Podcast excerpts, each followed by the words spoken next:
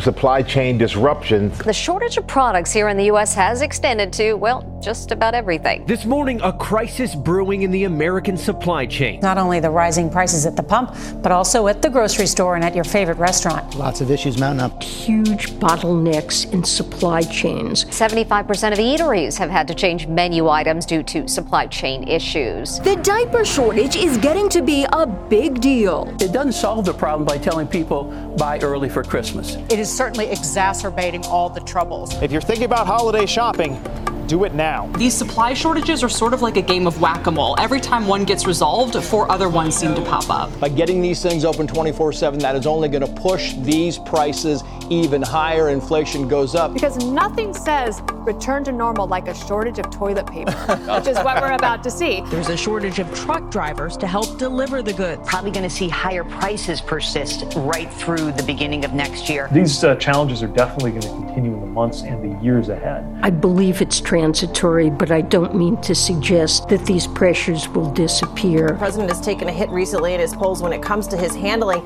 of the economy. So in the past, companies have passed on these costs to consumers. I'm not sure if that's the argument being made in this report. We feel that that's unfair and absurd, and the American people would not stand for that. Retailers are charging more for just about everything. There may be isolated shortages of goods and services in the coming months. Good luck with your shopping list this week weekend.